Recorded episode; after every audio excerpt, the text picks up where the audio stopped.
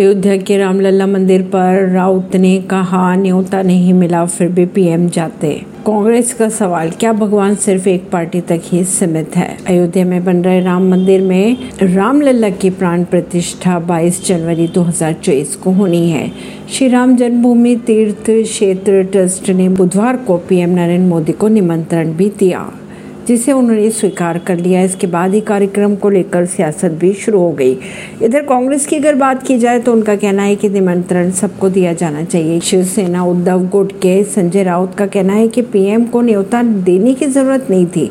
वे खुद ही वहाँ जाते हैं क्योंकि ये सब चुनाव की तैयारी के हिसाब से किया जा रहा है। वही कांग्रेस के नेता सलमान खुर्शीद ने कहा, क्या निमंत्रण सिर्फ़ एक पार्टी को दिया जा रहा है? कौन पहुंचेगा और कौन नहीं? इस पर मैं कोई टिप्पणी तो नहीं कर सकता, लेकिन क्या ईश्वर सिर्फ़ एक ही पार्टी तक सीमित है?